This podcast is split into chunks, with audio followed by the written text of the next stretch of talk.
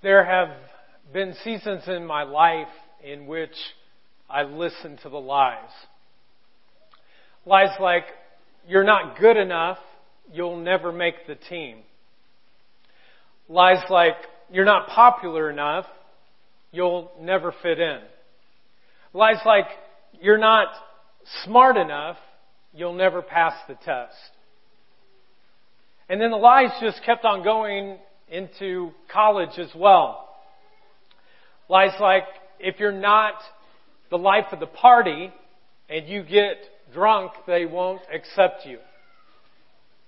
If you aren't cocky and arrogant, people won't respect you. And if you're not sexually active, then you're not really a, a real man.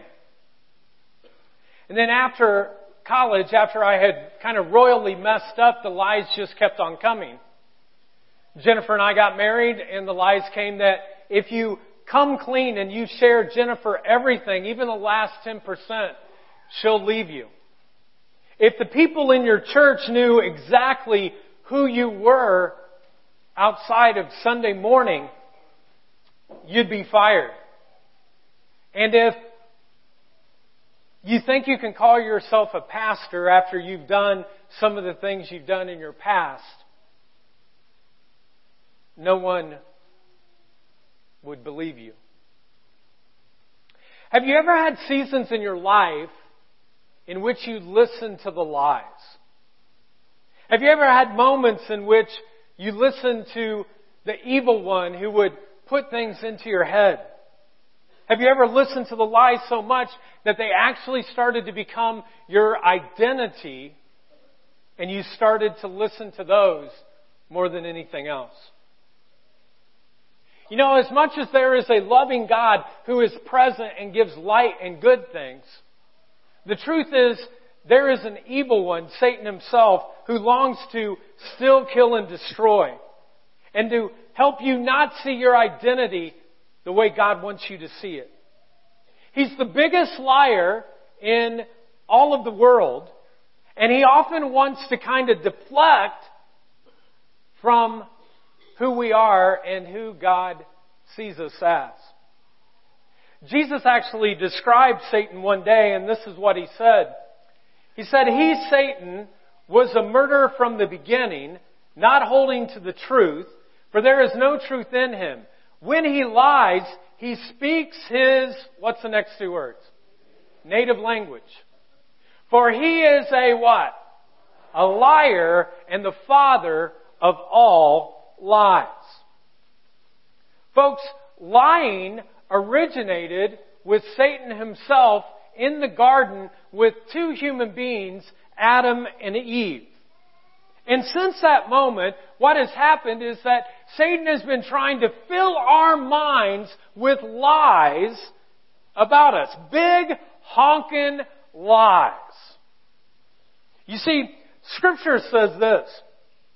We are not struggling and fighting against what? Human beings. Now most of you are like, no, yes I am. You should know my boss. You should know my parents. You should know my kids. I'm fighting against them. No, it says not against human beings, but against what? Evil spiritual forces in the heavenly realms. The rulers, authorities, and powers of darkness.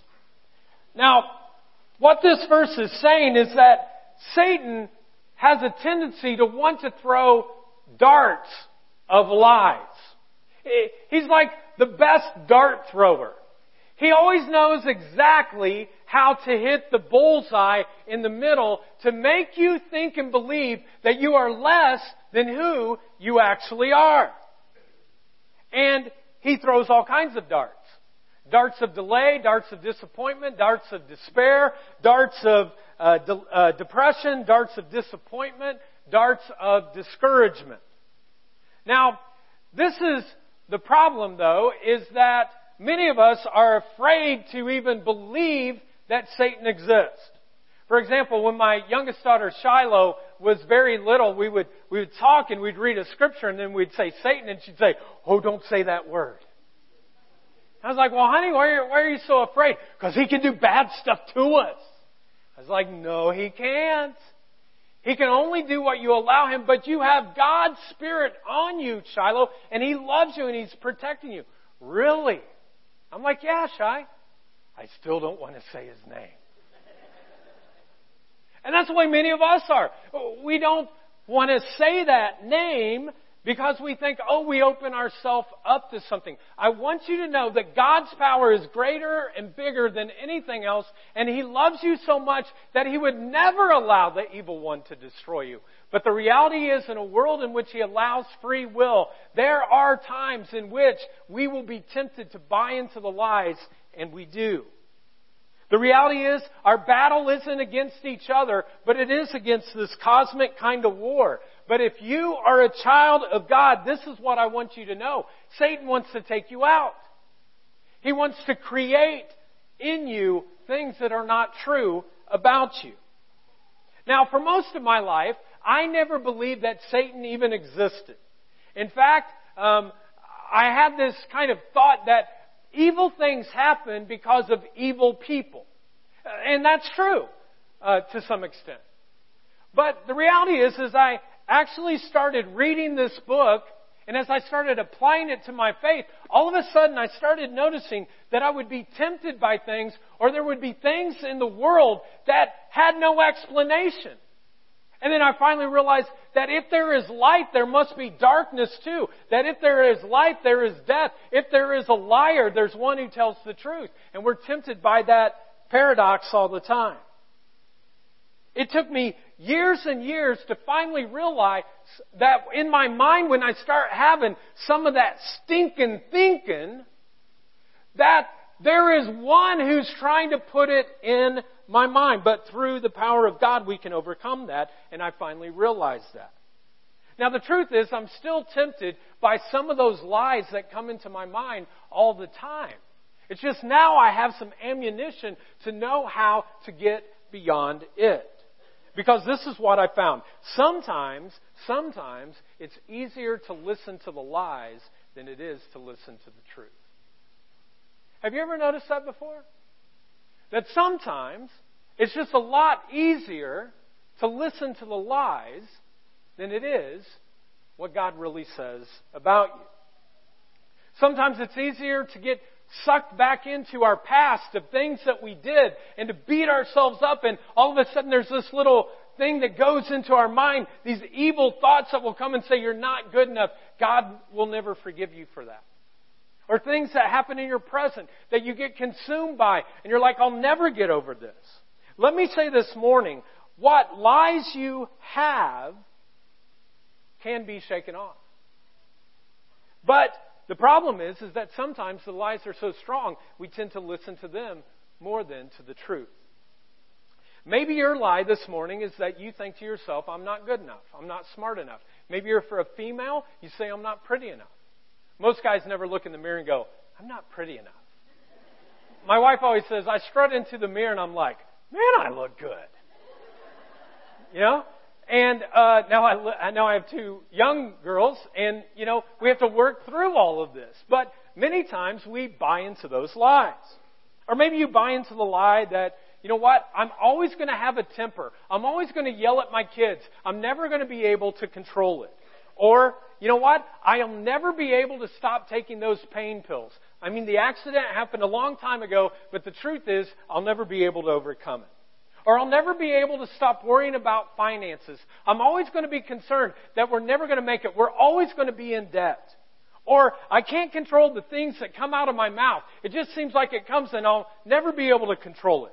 Or I can't stop looking at porn. Or I can't stop gossiping. Or I can't stop doing whatever that is. And folks, all of a sudden what happens is our minds get filled with a lot of different lies and it becomes difficult for us to shake them off. And I think that maybe the biggest lie that many of us buy into is this one right here. This is your first fill in. That God can't change me. That the truth is, is that God can't change me. That's my truth. I, will listen to the lies and that God can't change me. Have you ever thought that before? That, you know what? I've gone down this road so long that maybe I just can't change. I mean, I keep trying, I keep trying, I keep trying. And one thing that I've learned though is that I'm a failure at trying. I'll say I'll never do it again and then I do it. I'll say, I'll never say that to that person and then I say it.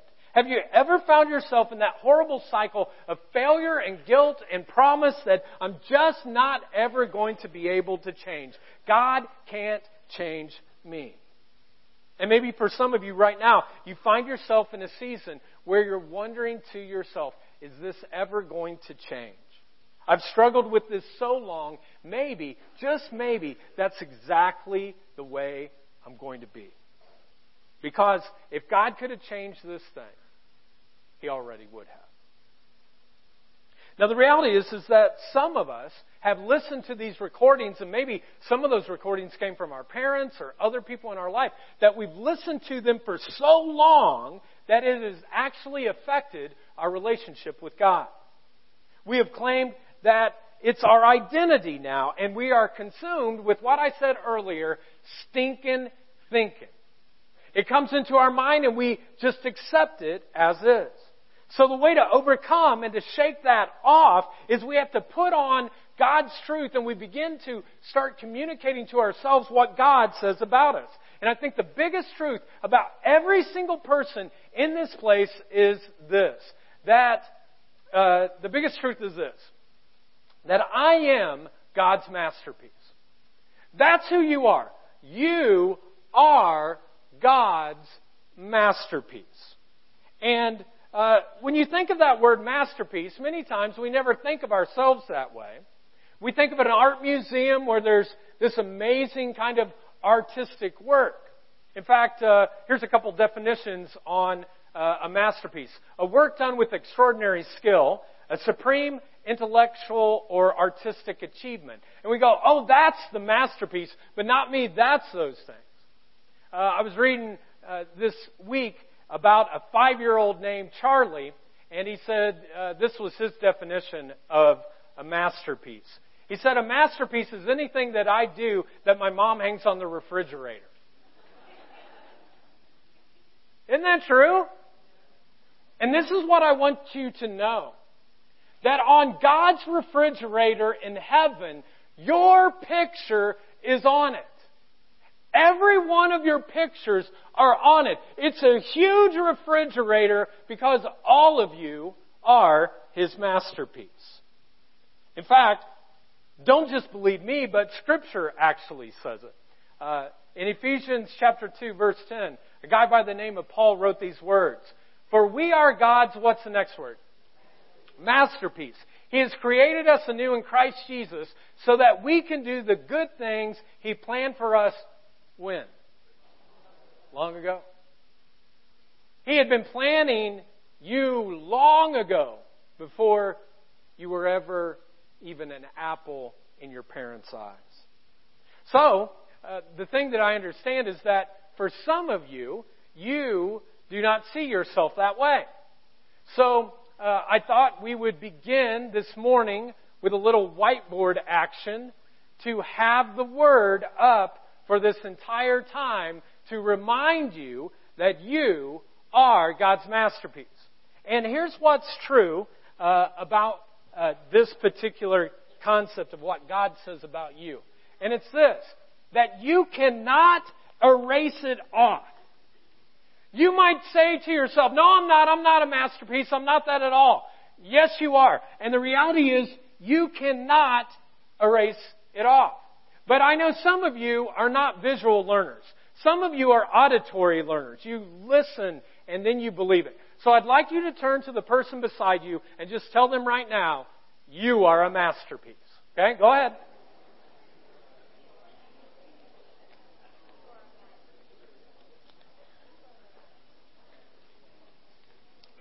I mean, some marriages just kind of worked in a way that you'd never think. Like, honey, woo! You know? Because you've never said that. If you're married, you should say that to your spouse. You are a masterpiece. Now that's who you are. You're a masterpiece. You're a Rembrandt. You're a Monet. You're one of a kind. Now the truth is, for some of you, we're glad God only made one. Okay? But it doesn't take away the fact that you truly are a masterpiece. But what I found is that people often don't see themselves this way, but they see themselves as a master mess. They look at themselves in the mirror, and all of a sudden they're like, look at that birthmark, look at that wart, look at this big schnauz. And I'm just talking about myself right now, okay? But many of us, when we look in the mirror, we, we see all the imperfection of what is not true, and we see a master mess. We look in the mirror and we go, mirror, mirror, on the wall. I'm the master mess of them all. See, for some of us, we just never really see ourselves the way God intended for us to see ourselves as His masterpiece. You see, folks, the reason I know that you're a masterpiece is because a master creator created you. And in Genesis, in the very first book of the Bible, this is what God says regarding you. So God created people in His what?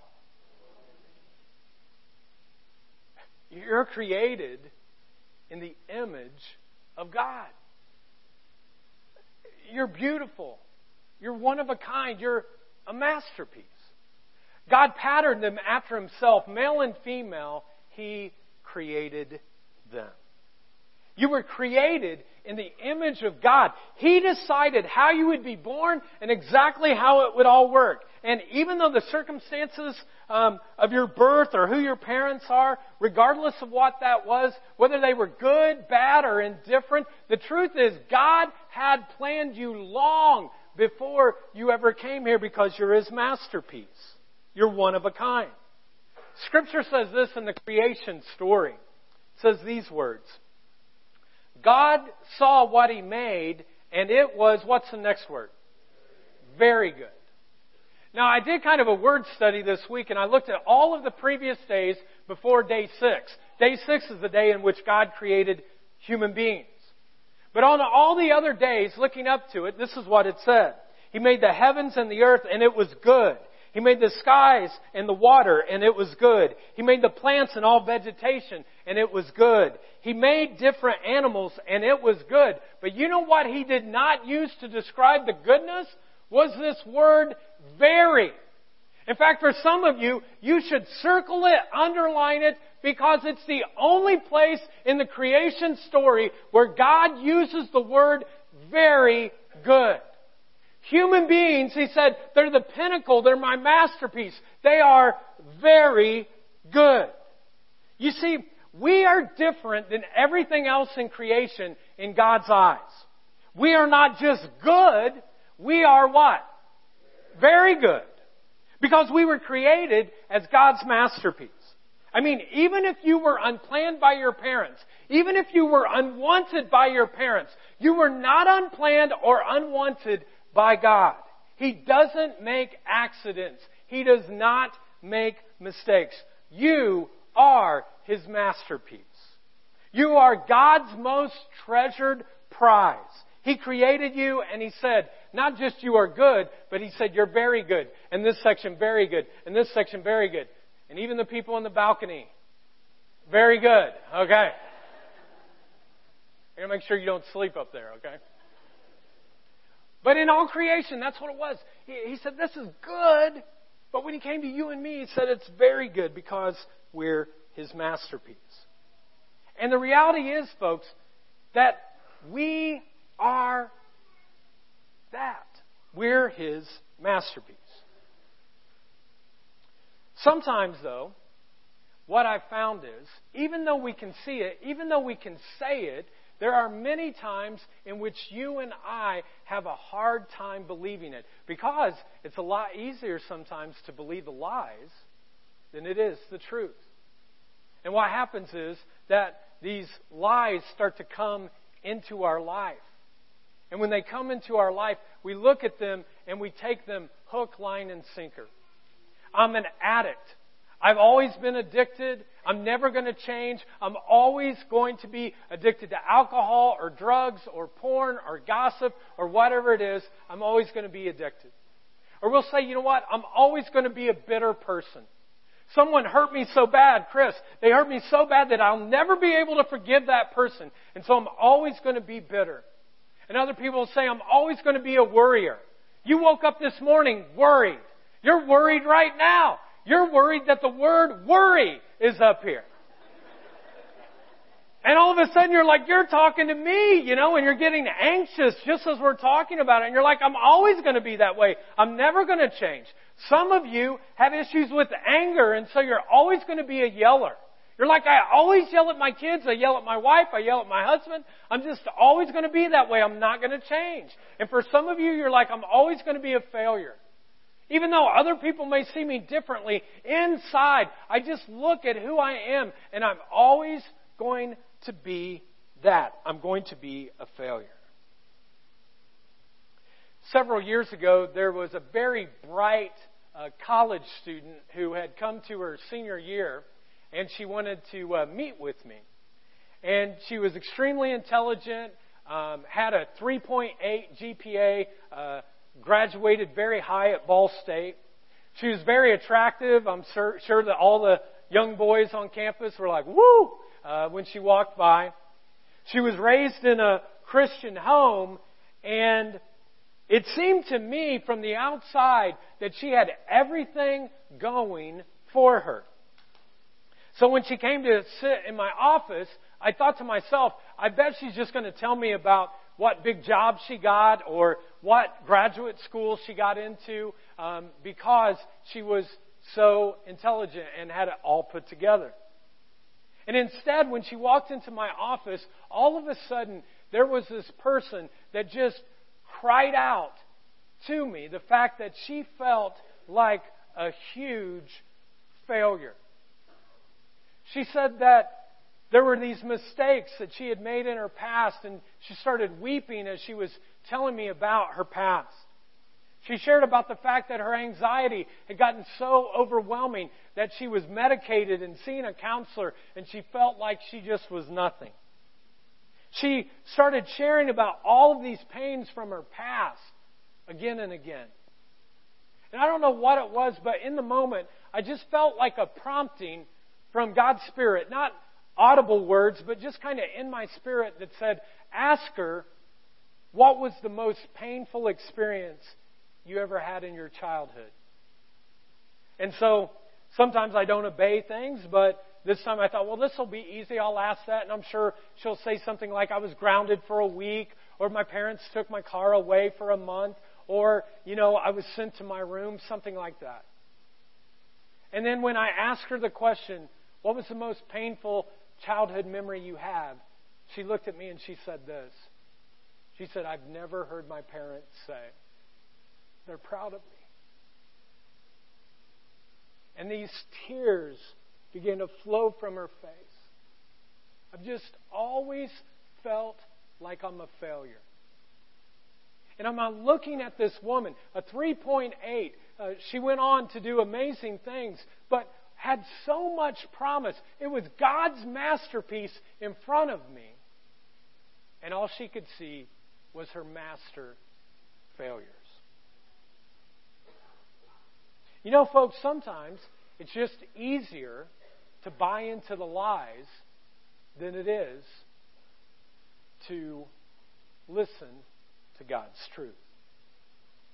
The lies of the evil one, the lies that come into our mind, the lies that other people say about us, the lies that we think to ourselves because we never got the encouragement from family or friends.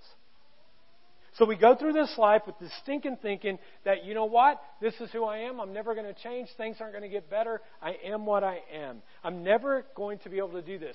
I am incapable of overcoming this. Let me just say that to some of you who may think that whatever the lie is in your head, that you're incapable of overcoming it. Um, with all due respect, I want to say to you, how on earth do you know what you're capable of? How on earth do you know what you're capable of? You didn't create yourself. The God of the universe created all things, and He sees you as His masterpiece. You see, the truth is, is that many of us struggle with lies all the time. This is just the way I am. I'm not going to change. It'll never be any different. But I want you to know that if you're a follower of Christ, if you're a person who says, I'm putting my trust in Him, or today maybe you're drifting back and you're saying, I want Him in my life, or maybe today's the very first day that you're like, I'm open to this, the reality is, folks, you've already been changed. In fact, Paul, the guy who wrote close to half of the New Testament, said this in 2 Corinthians chapter 5, uh, verse 17 and 18. Therefore, if anyone is in Christ, they are a what?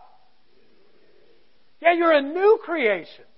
The old has gone, the new has come. God has already changed you. The truth is, you simply need to start listening to His voice rather than the lies that are around you. So for the rest of our time, what I simply want to do is give you a strategy on how to shake off the lies that come into our mind. And I want us to know how we can actually remove these from our lives, these lies that come to us. Because for some of you, you've been a prisoner way too long in these lies. So here's the first step to the strategy to shake off lies, and it is to capture wrong thoughts. You've got to capture the wrong thoughts. Paul says this in 2 Corinthians chapter 10. Uh, one of my favorite verses. He says, I capture how many thoughts? Now, how many is every? Yeah, like all of them. Every, all thoughts, and make it what? Give up and obey Christ. He says you capture the thought, you make it give up, and you make it obey Christ. Now, how does this actually work? Well, the reality is you're still going to have some wrong thoughts that come into your mind. So, every time you're watching television and you get a wrong thought, you repeat these. I capture it, I make it give up, I make it obey Christ. When you're on Facebook or Twitter or Instagram and you're seeing all of the positive things just flowing through your life, right? But when you see those negative things, you capture them and you make them give up. Every negative thing that you hear at work, in the neighborhood, with your family, friends, whatever, we capture the thought, we say, give up, and then we say, we make it obey Christ. Now, how does this work? Well, we've got to differentiate between fact and truth. So, a thought comes in my mind. I'm fat. I'm always going to be fat. I'll never be able to lose weight. Fact. You're overweight. The truth is, God sees you as His masterpiece and He will help you overcome anything you need in that area. Thought. My marriage is failing and there is no hope. Okay? That's the thought. Fact. Man, I've been a horrible husband. I mean, I just have not been a godly husband. I have not been the wife, uh, or I haven't been the husband for my wife who I need to be, or I haven't been the wife that my husband needs me to be, and I'm not sacrificially serving. And those are the facts. But here's the truth. God created you to be the husband for your wife, or He created you to be the wife for your husband, and He can do amazing things because He created you. Thought, there's that one thing from my past. It's way back there, but I know that God could never forgive me for that. That's the thought. Fact, guess what? You sinned. You messed up. You did something horrible, bad. But here is the truth. God forgives all. Anything. Small, big, whatever it is, God forgives. That's the truth. So the first step is to capture those wrong thoughts, and the second step is this to speak the truth. You literally have to speak truth into that wrong thought. Now, notice, I didn't say you have to think about the truth, although that's important. I didn't say you have to know the truth, although that's important. I didn't even say you have to memorize the truth, although that's important. Because this is the thing I found with some Christ followers. Some of them have memorized a whole lot of scripture, but they're still mean, evil, nasty people. Because just because you memorize it doesn't mean that you're speaking it. What I said was you have to speak the truth. Folks, our words have a far more powerful effect on our lives and the lives of people around us than you would ever think. Because every single day we go down this road and we come to a particular crossroad. And we either are going to believe the lies or we're going to believe the truth that we're God's masterpiece. Proverbs 18:21 says this: "The tongue has the power of what? Yeah, life and death. You go down the road with your tongue and it has the power for either giving life to yourself and to others or following death. Now this is serious language. The things that come out of your mouth actually provide power to either give you life or to give you death. And I think all too often what we do is we speak words that are defeatist. I'll never be able to do that. I can't. I won't. I'm not enough. Whatever it is, we have a tendency to use those words. And each time we do that and we listen to the lies from Satan, when that happens, we are giving power to a lie, and the life within us dies just a little more. Folks, giving power to a lie leads to a life of bondage. It leads to a life of imprisonment. And so, it's critical that we capture every wrong thought and then we speak truth into it. Now, moment of transparency. Two weeks ago, I was working on this teaching, and it was not going very well. And some of you might be sitting there right now and go, I can understand, you know. But it wasn't going very well, and I started having these thoughts in my mind. I wrote them down. You aren't going to be able to teach this, teach something else. It's too hard. Why would you want to teach something that's negative? You're going to have someone else should teach this. In fact, I was thinking that our director of Celebrate Recovery, uh, Chuck Mock, I was going to say, "Hey, Chuck, you can teach this." And uh, after the first celebration, I was telling a guy about this, you know, kind of sharing my soul, and he said, "Man, you must have been really low if you were going to ask Chuck to teach," you know. Made me feel better, you know, I don't know. And uh, there was a piece in my mind that thought to myself, after you teach this, people will not come back. And so on March 13th, this is what I was doing. I was like, here I am teaching about lies, and the lies are coming into my head, and what do I need to do? I actually need to practice what I'm preaching, and I need to speak truth into it.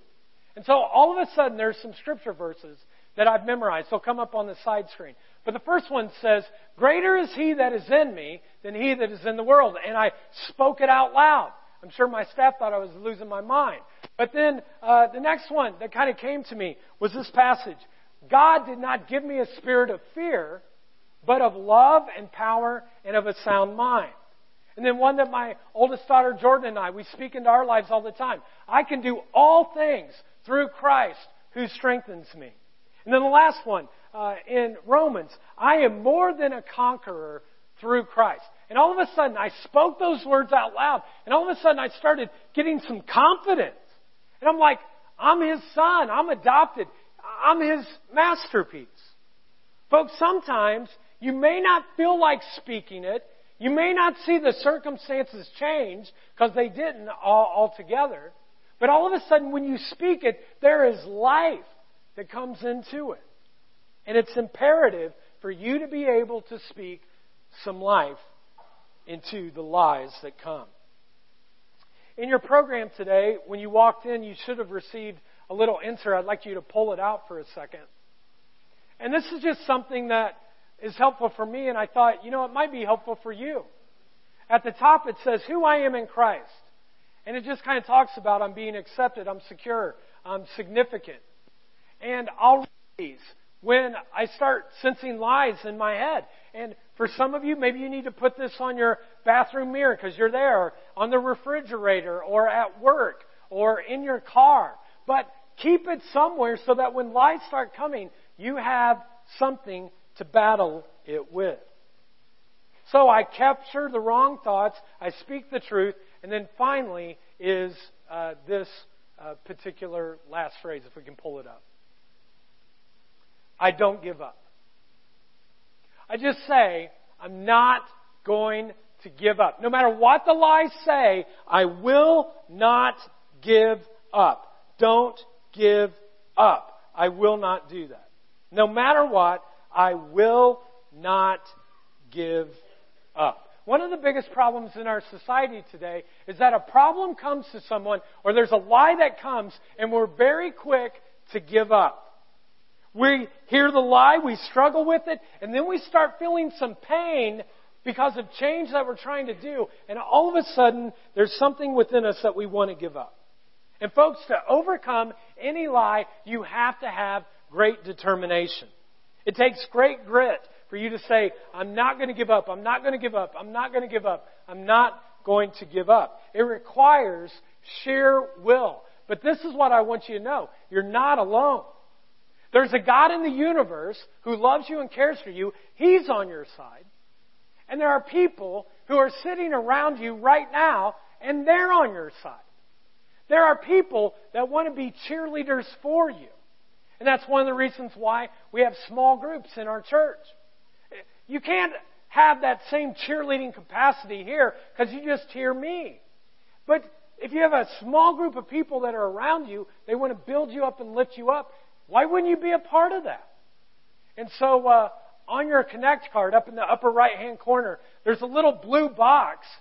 And if you've never been in a small group or you're just interested in it, I would encourage you to check it.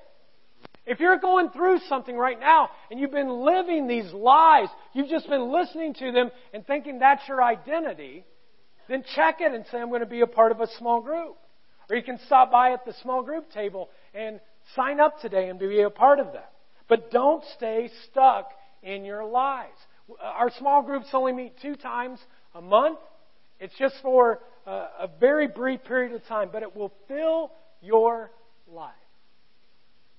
This week I saw this great quote, and uh, I thought I would give it to you about determination. Great people are just ordinary people with an extraordinary amount of determination.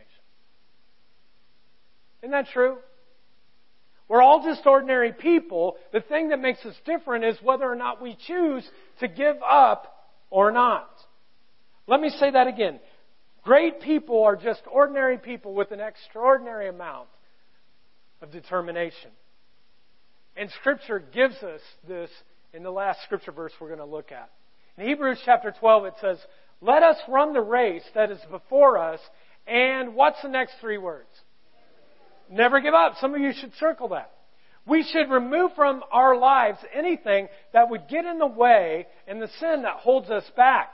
Let us look only to who? Yeah, yourself, right? Uh, no. What's it say? Look to Jesus. Think about his example. He held on while wicked people were doing evil things to him. And I'd like all of us to read this last sentence together out loud. One, two, three. So don't get tired and stop trying. That's the biggest thing for many of you. Don't get tired. I know it's easy to get tired, but don't get so tired that you stop trying. Now notice, the scripture says there's something that you have to take off and there's something you have to put on. You gotta shake something off. You have to shake off those lies. And you have to put something on the truth that you are God's masterpiece. You know, over 2,000 years ago, the God of heaven was looking down upon earth and he finally said, People are hurting so much and they're listening to these lies so much that I've got to send my one and only Son to come down and not only to teach them, but to go to a cross and die for all of the sins so that he could erase all of your sins. That he could remove them as far as the east is from the west. And that you would be given the gift of eternal life. And this is the problem is that for some of us, we look at a word like addict and in our minds, we say to ourselves, I'm always going to be an addict. I'm never going to change. But through Christ, folks, you can erase that part of you. There's others of you that are bitter and you're like, I'm always going to be bitter. They hurt me so badly. That's just who I am. But through Christ, yes, you can. You can remove your bitterness. For some of you, you're like, I'm always going to be a worrier. Like I said, you worried when you first walk in. You're, you're worried now. You know, it hasn't changed. But I'm telling you that through Christ, He will help to erase that worry. And for some of you, you're like, I'm always going to be angry. I'm always going to be a yeller. That's who I am. Through Christ, He removes and erases it. And for some of you, this is what you sense. I'm a failure. I'm not good enough. There are things that I've done that there's no way God could forgive. And when Jesus came, He said, No, no, no. Through me, I can erase that. And this is what happens that all of your sins are wiped away. All of the lies are wiped away. And you truly can live with this reality that you are God's masterpiece. And this is what I know about you and me. Sometimes we're like, no, no, no, I'm not that, God. I'm not that. I'm just. And I can't wipe it off. Because no matter who you are, no matter where you're at, no matter what you've done, there is a God in heaven who looks down with love and says, You're my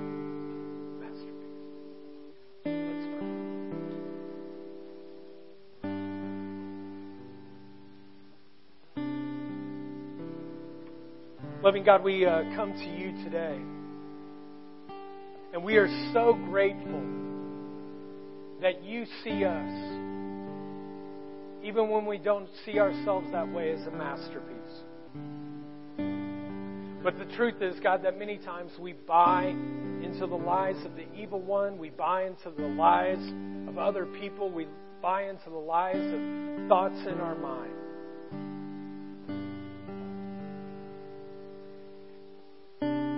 So if you're a follower of Christ, but you've kind of forgotten what God says about you, or if you've kind of been in a season lately where you just have this constant sense of failure or fear and not living out who God created you to be. If today you're saying, God, I don't want to believe in the lies anymore, I want to see myself as masterpiece. If that's you today, if you're ready to say, God, I need you. I need you to speak to me in a fresh way. I need your truth. I need your help to break free from whatever sin might be in your life right now. If that's you and you're a Christ follower and you're ready to have renewal in your life, if you're ready to say, God, I want to be renewed and see myself as a masterpiece, would you just raise your hand? No one else is looking. Just raise your hand. Let me pray for you. God, thank you so much for the courage of these people to say that they are in need of you, that they want change, and they know you can change them. God, I pray that you would change every heart and mind and remove the lies from those who are raising their hand, and that once again they would see themselves as your masterpiece.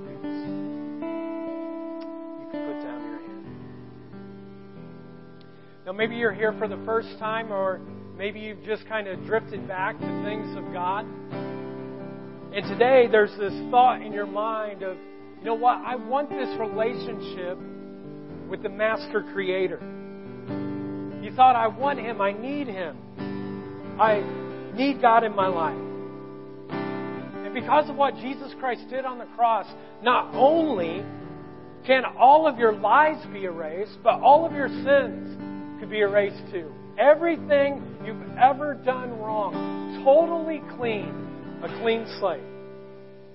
And so if you've never surrendered your life to Christ, or maybe today is a day where you're drifting back and you're like, I want to give my life again because I want everything erased and I want you, you alone, you to, to remind me that I am your masterpiece. Today, if by faith you're ready to say, I surrender my life to Jesus, I give my life to you, I need your forgiveness, I need your grace. If that's you today, I invite you to share a prayer after me. And we never pray here alone at the jar. We always pray in unison. And so I simply invite you to repeat this prayer after me. Heavenly Father, erase all my lies. Erase all my sins. Make me brand new. Jesus, I believe you died for me and rose again so I could live with you. Fill me with your spirit so I can follow you for the rest of my life. My life is not my own. I give it to you. In Jesus' name I pray.